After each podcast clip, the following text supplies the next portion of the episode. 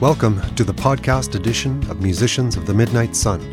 I'm your host, Pat Braden, broadcasting to you over the virtual airwaves from the Love Shack studio here in the heart of Old Town Yellowknife, Northwest Territories. Now, I'm a bass player, Chapman stick player, singer songwriter, and I've been playing music throughout the North since about 1977. As a young musician, I was caught up in the explosion of popular music in the world through the 1950s, 60s, and 70s. As I got older, I thought there must have been the same thing happening up here, just in a different place and on a different scale. So in 2003, I started to interview the older players who taught me most of what I know today, and many more musicians that I'd only ever heard of. My intention was to have an accessible and free place where anyone could go to learn about these players and the musical times and the lives that they lived.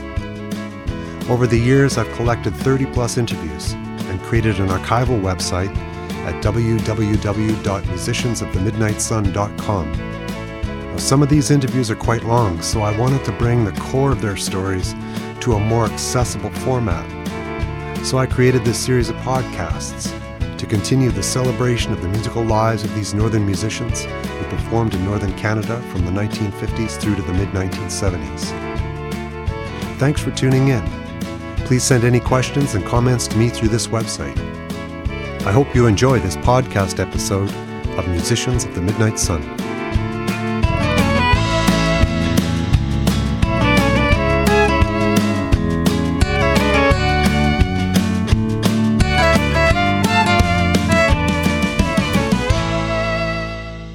I was all of about 12 years old when Ted Wesley's star was rising in the Canadian folk music scene in 1973. A few short years later, I was sneaking into the Saturday afternoon jam sessions in the various saloons in town when one time this guy walked into the bar, dressed in full buckskins and a broad hat pulled low over his eyes, took the stage and just killed the Great Canadian Railroad Trilogy by Gordon Lightfoot. That was Ted. All through the 1970s, CBC Radio would spin Ted's songs, and his music became the soundtrack of my youth. Fast forward many years to 2010 or so. Ted returned to Yellowknife to play a few gigs, and I backed him up on the bass.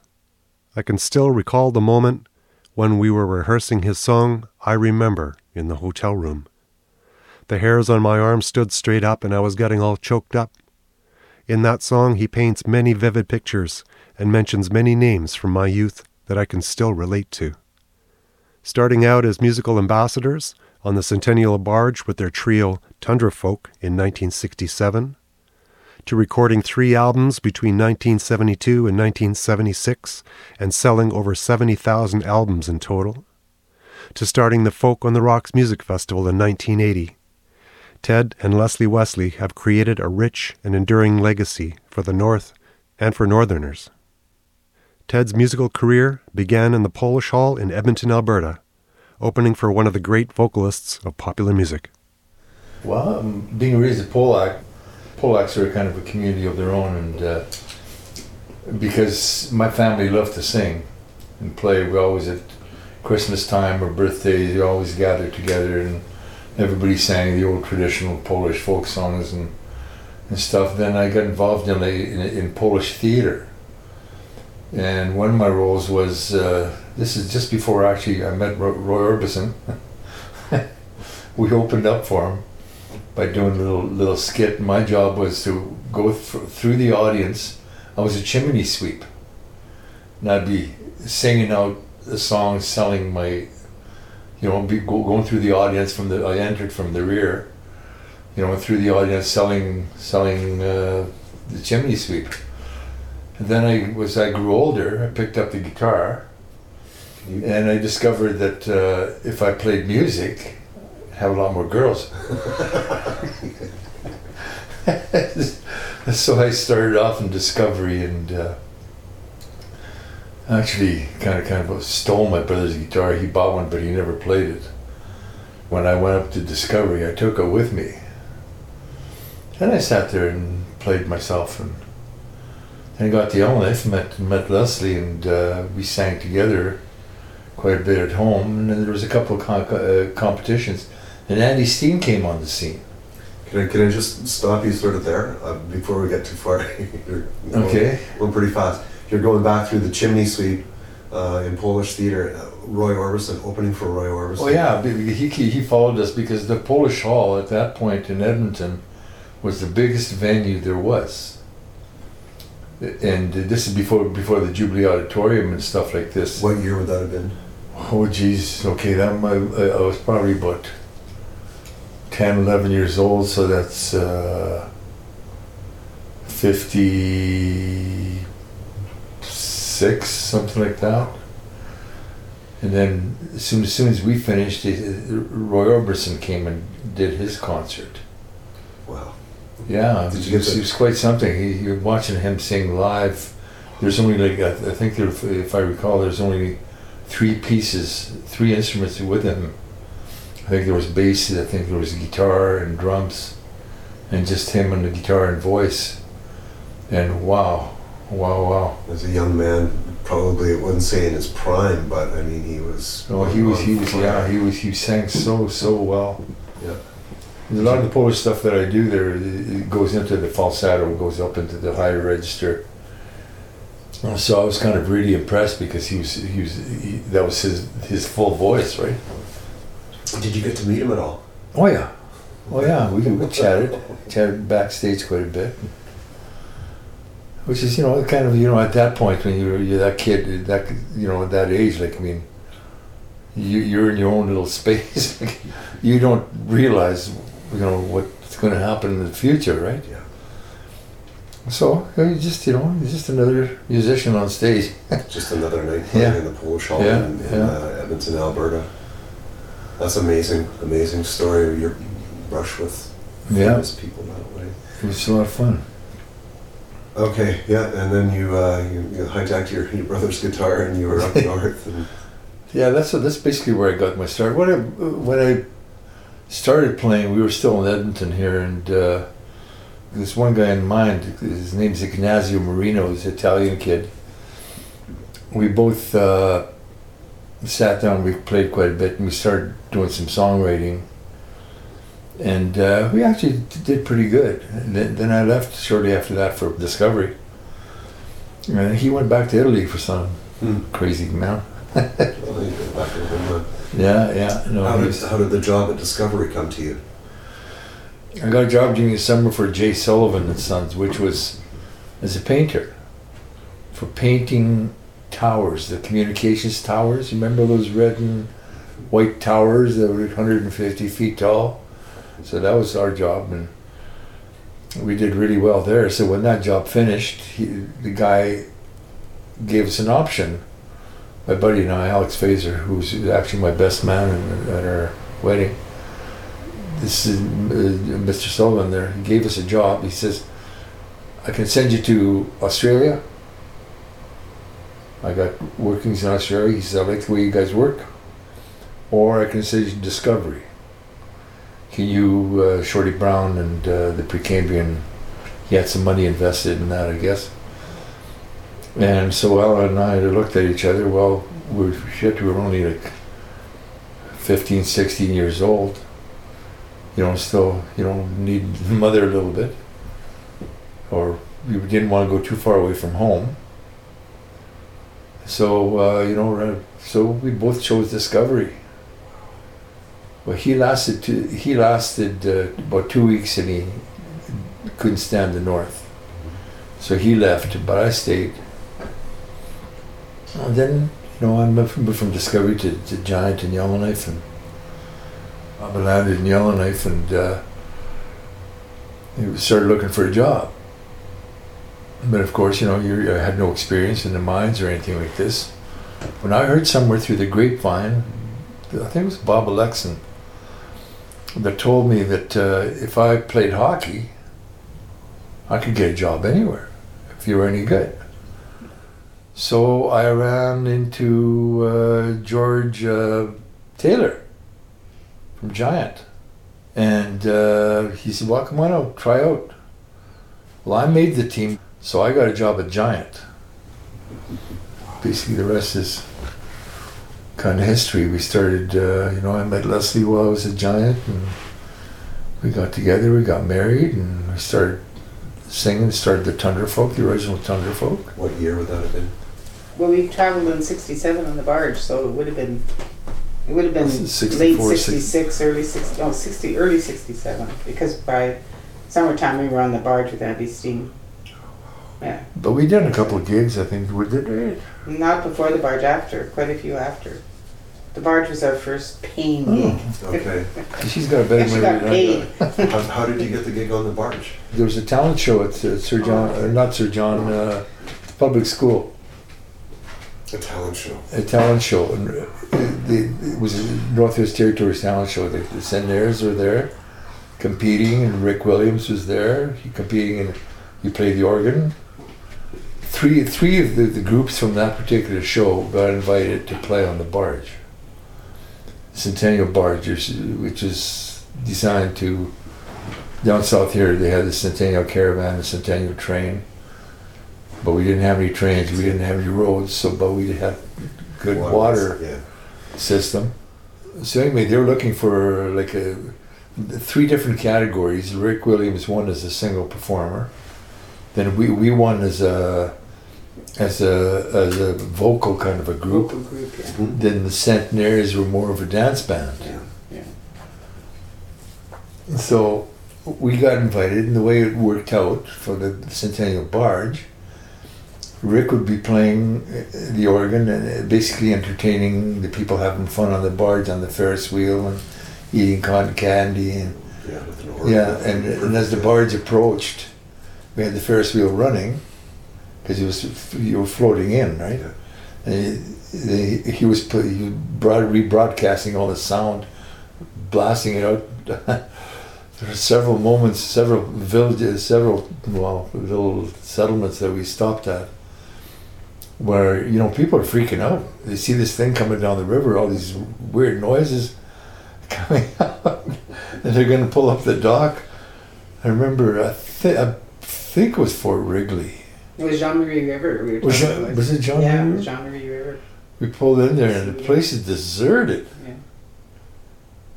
You know, like I mean, the, the barge pulls in there. We basically have to jump onto the dock and tie ourselves up because there's nobody to help us. Then we look around and there's people staring from behind the buildings and stuff.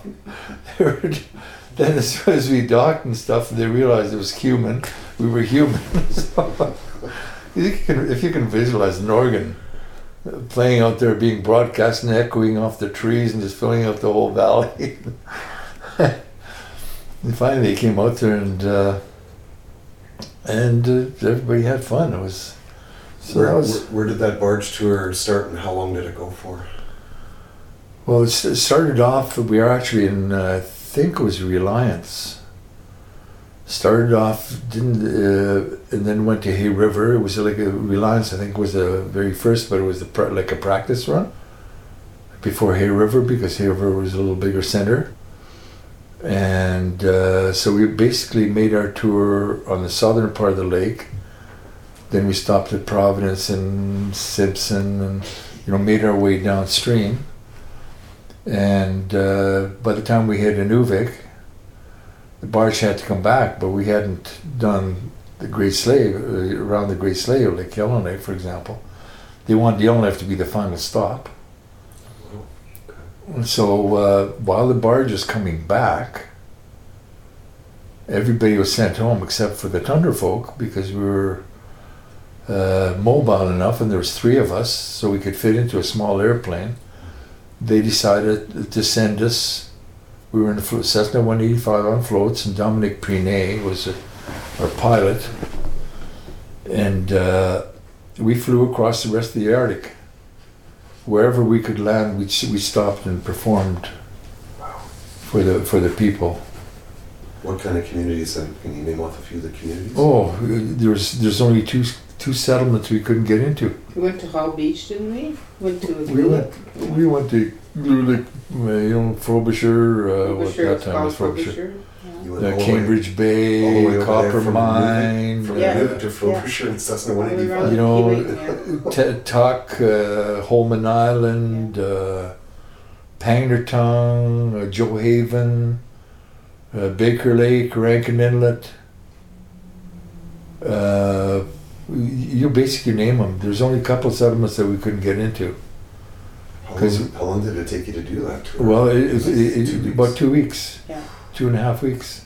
Yeah. Because that's the length of time it took for the barge to make it back upstream. Yeah, to Yellowknife. Yeah. That's that's an incredible tour that you guys did in, It in, in, amazing. in the airplane for that day. Oh, And the amount Yeah. of because I've flown over those places. That's like like we've said to a lot of people. That's the north is just like it's vast, and that's an understatement. And and you guys are in a 185. oh yeah. And Dominic was such a such a tremendous, tremendous pilot. I'm trying to think that we were in one community pad where I think it was Hall Beach. And for some reason or other, the next community, Dominique had to go ahead and take our equipment, our guitars and stuff, and take our suitcases and come back for us for some reason or other. And and he was a long time coming back because the weather started to suck in. So years later, when Ted recorded Bush Plane, I mean that was so moving to me when the you know the line that says I see you know now that pretty Beechcraft looking for a hole to fly on through. Well, Do- Dominic was it was a Cessna, but it was the same feeling, and I'll never forget that plane coming through the clouds, and there, oh, Oh, my yeah. God, you know, because I mean we were from, we were from the big city of Yellowknife, right? It's Yeah. kind of like we're stuck out way out here. I was going to say at that time of year we're talking the end of August here. We're talking the end of August and summer. Yeah, yeah, yeah. high yeah. north sort of summer, high Yeah. north summer. The storms and the fog from the ocean and everything like that. Yeah. Can, you can get socked in for you know days if not a week. you but know. he was a, he was Yeah. just a great guy and a very skilled pilot, and wow. just like Well, in those days, yeah, you were you fly It's by the seat of your pants kind of thing. You know, you Yeah. had to fly visual. Had to know your had to know your stuff. yeah. So that was you know, quite a few memories. So well well received in the communities though. I mean, people. Oh, wanna- Oh yes, yes, totally loved it. And at the same time, this is when I was, you know, because we performed, and the community gathered. We came across other musicians that played, you know, but they were stuck in their local communities. But you know, everybody was different because they, they had, there was no cross reference with anybody. So I started remembering people and taking names down. And this is actually the the beginning of the folk on the rocks type thing. Yeah.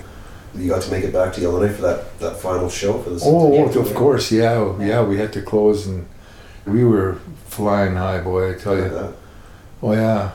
By by that time, everybody had got, you know, they'd been singing together. Everybody got tighter and tighter and tighter and tighter, and things came, became easier. So when we got to Yellowknife, we were we were already pretty accomplished, pretty confident, confident bunch.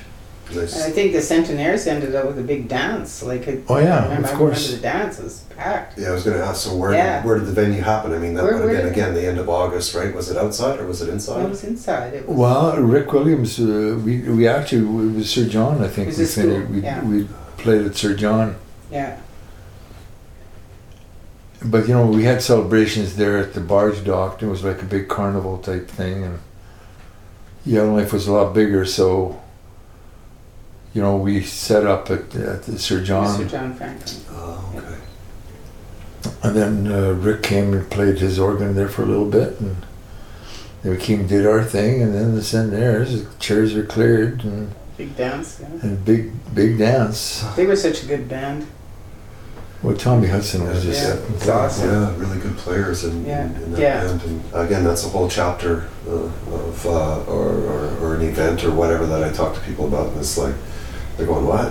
you know, they can't even imagine something like that happening. Yeah. Oh yeah, well it was all brand new. Like I mean, who who'd heard of a dance band before that? You know, yeah, there was a barge going up the Mackenzie River with a Ferris wheel on it. Yeah. and and three bands. You know. Yeah. oh yeah, Um, It was amazing. and you got such a cross culture of the different. Uh, you know, wherever we stopped, who knows the polka? But you start playing Yeah. playing something like that, and people respond in different fashions, and it's beautiful. Okay, so we're, we're still in the, the late 1960s here, yes? Uh, playing in Yellowknife and in the community. Yeah, I think in between there, there was a couple times I. This is when I. I can't remember when did I travel with Hodgson less. That was early 70s as well because I remember Hanny was a baby, so I always go with my kids' age, you know, when I'm to do. Yeah, so I'm, I'm thinking, uh, it, the, watching the film last night, the Commissioner's Ball was 73, remember? And it was before that. It was just before that ball. So early, very early 70s, Pat. Very early 70s. Ted recorded um, his first album, Straight North, in November of 72. And that album, I don't know if you're recording this, but just to give it background. That album, Straight North, came out the very day that they found Martin Hartwell. The same day. Yeah. Uh, we premiered that album in the hoist room. Invited guests or whatever, and we that's when Ted showed it on the slideshow, some of the slides you saw last night. And that that was a premiere of that album. But that was that was huge news that day because they had found Martin Hartwell alive, you know, and um, and so Bush Plane, of course, became Oh, yeah, became that, uh, that, the most played song I think in- on the local radio. Right. Yeah. So that was November '72. November of '73, uh, Black Flies was recorded, came out, and 1975, North of Canada. So those are the those are the timelines. If that'll help you at all. Those three years are sort of almost at the sort of apex of the time that I'm looking at here. Exactly. In, in, in, Mhm. in, in all of that. So you're, I mean, you're kicking around Yellowknife and you're starting your family. And are you working any jobs? Or, Ted was singing at the hoist room. Okay. Like he started singing in the hoist room Yeah. at about 19. Basically, the Folk on the Rocks kind of disbanded because it was, uh, Folk on the Rocks was. or not Folk on the Rocks. I'm sorry, uh, Tundra Folk. Yeah. I, I'd gone through several groups and just nothing Yeah. seemed to Stick. stick. There was one, first of all, it started off with Andy Steen, then it became uh, uh, Donna Hill, Olive uh, Olive Gordon, and my brother Frank. And then Billy Sylvester, Billy Sylvester. Ian Dow. then Ian Dow, and then just me. and just Ted. And I started. It was that's when I was started singing, doing gigs in the hoist room. Were you playing like six nights a week or just Well, playing six nights a week, uh, four hours a night. Wow. Yeah. Start off, you know, uh, six thirty or something, or seven thirty, and play till most of the, most of the time till the bar closed, and then even later. heady heady days in the hoist room uh, in those years with the government just coming up and probably more of the bureaucrats moving up from Ottawa and stuff Oh, yeah. like that. Did you uh, get to know uh, the owners of, of, of that place, the Finnison family? at all? Finished, of course, yeah. Oh, yes. But Doug was uh, kind of a huge supporter of mine. After we decided to, did he have money in the? Yeah, he had. Doug, yeah, Doug Finlayson, who owned the room, of course, and Ted was playing there, and he sang some northern songs. And Doug was in one night for a drink, and he was talking to us, and he said, "You should record these songs." And I said, "Yeah." Well, I, actually, No, I said no. It was uh, the way it started off. With somebody requested, "Where can I get these songs?" Oh, where can I get these songs? and I looked at Doug, who just happened to be close by. I said, "Yeah." So I looked at Doug, and he says, "Yeah." No, he said that he, they So should we be went and recorded. And I investigated. said, "Yeah." And he says, "How much money do you need?" I said, "I have no idea." So he said, "Will you look into it and let me know?" So I did, and got a hold of the studio in Edmonton where Ted had some connections. And I told them, and he said, "Just wrote us Yeah, a it check." the old Nomads. Remember, there used to be a big group out of Edmonton. Mhm. Nomad, Damon Studios is Nomad spelled Yeah. backwards. Yeah, yeah. So So- Doug just said, no, these need to be recorded, and he just sponsored it, period, just like that. And then the second album, which was recorded a year later, uh, Pat Carney stepped up to the plate and did the same thing. We need to get this stuff down. So Doug sponsored the first one completely, and then Pat helped with the second one and the third one. Amazing. So it was more. Uh, it was more. Um, it wasn't so much of an attitude. Oh, let's record these songs. We can all get rich. It was more an attitude. This this stuff needs to be put down and not lost. So it was like. Uh, so of course, Straight North came out, and it was just like. Uh, we had an interview with As It Happens on CBC Radio. They called actually, and Ted wasn't home, so they chatted with me for a little bit. But they really wanted to talk to him because he was the first musician in the Northwest Territories ever to be signed by a major label. So it was big news at that time. He was 27 years old. So Straight North was you were signed with. London Records. London. Yeah. So yeah, so it was it was I mean it was all over the north and then people wanted albums so we started getting we had an initial pressing I think I can't even remember how many but then all the northern stores wanted and uh, it came out I believe it was early November it was the day they found Martin Hartwell that's right. So by Yeah. Christmas we were able to get those records in the stores all over the north Perfect timing. it was perfect timing, and we and people stepped up to the plate. It was just like, yeah, I'm flying up to Gjoa Haven. I'll take some. You know, it was it was the old North communication thing at the time, and um, and so we had these albums, and of course, Ted would give them out to anybody who'd buy them in here. You know, it's like it wasn't it wasn't a business. Pat. Yeah, it for was sure. like, you know, you know, what musicians are like. Oh, you like my music? Sure, here, have some. This concludes part one of the Musicians of the Midnight Sun podcast interview with Ted and Leslie Wesley. You can scroll through the show notes to listen to part two. I'm Pat Braden. Thanks for listening.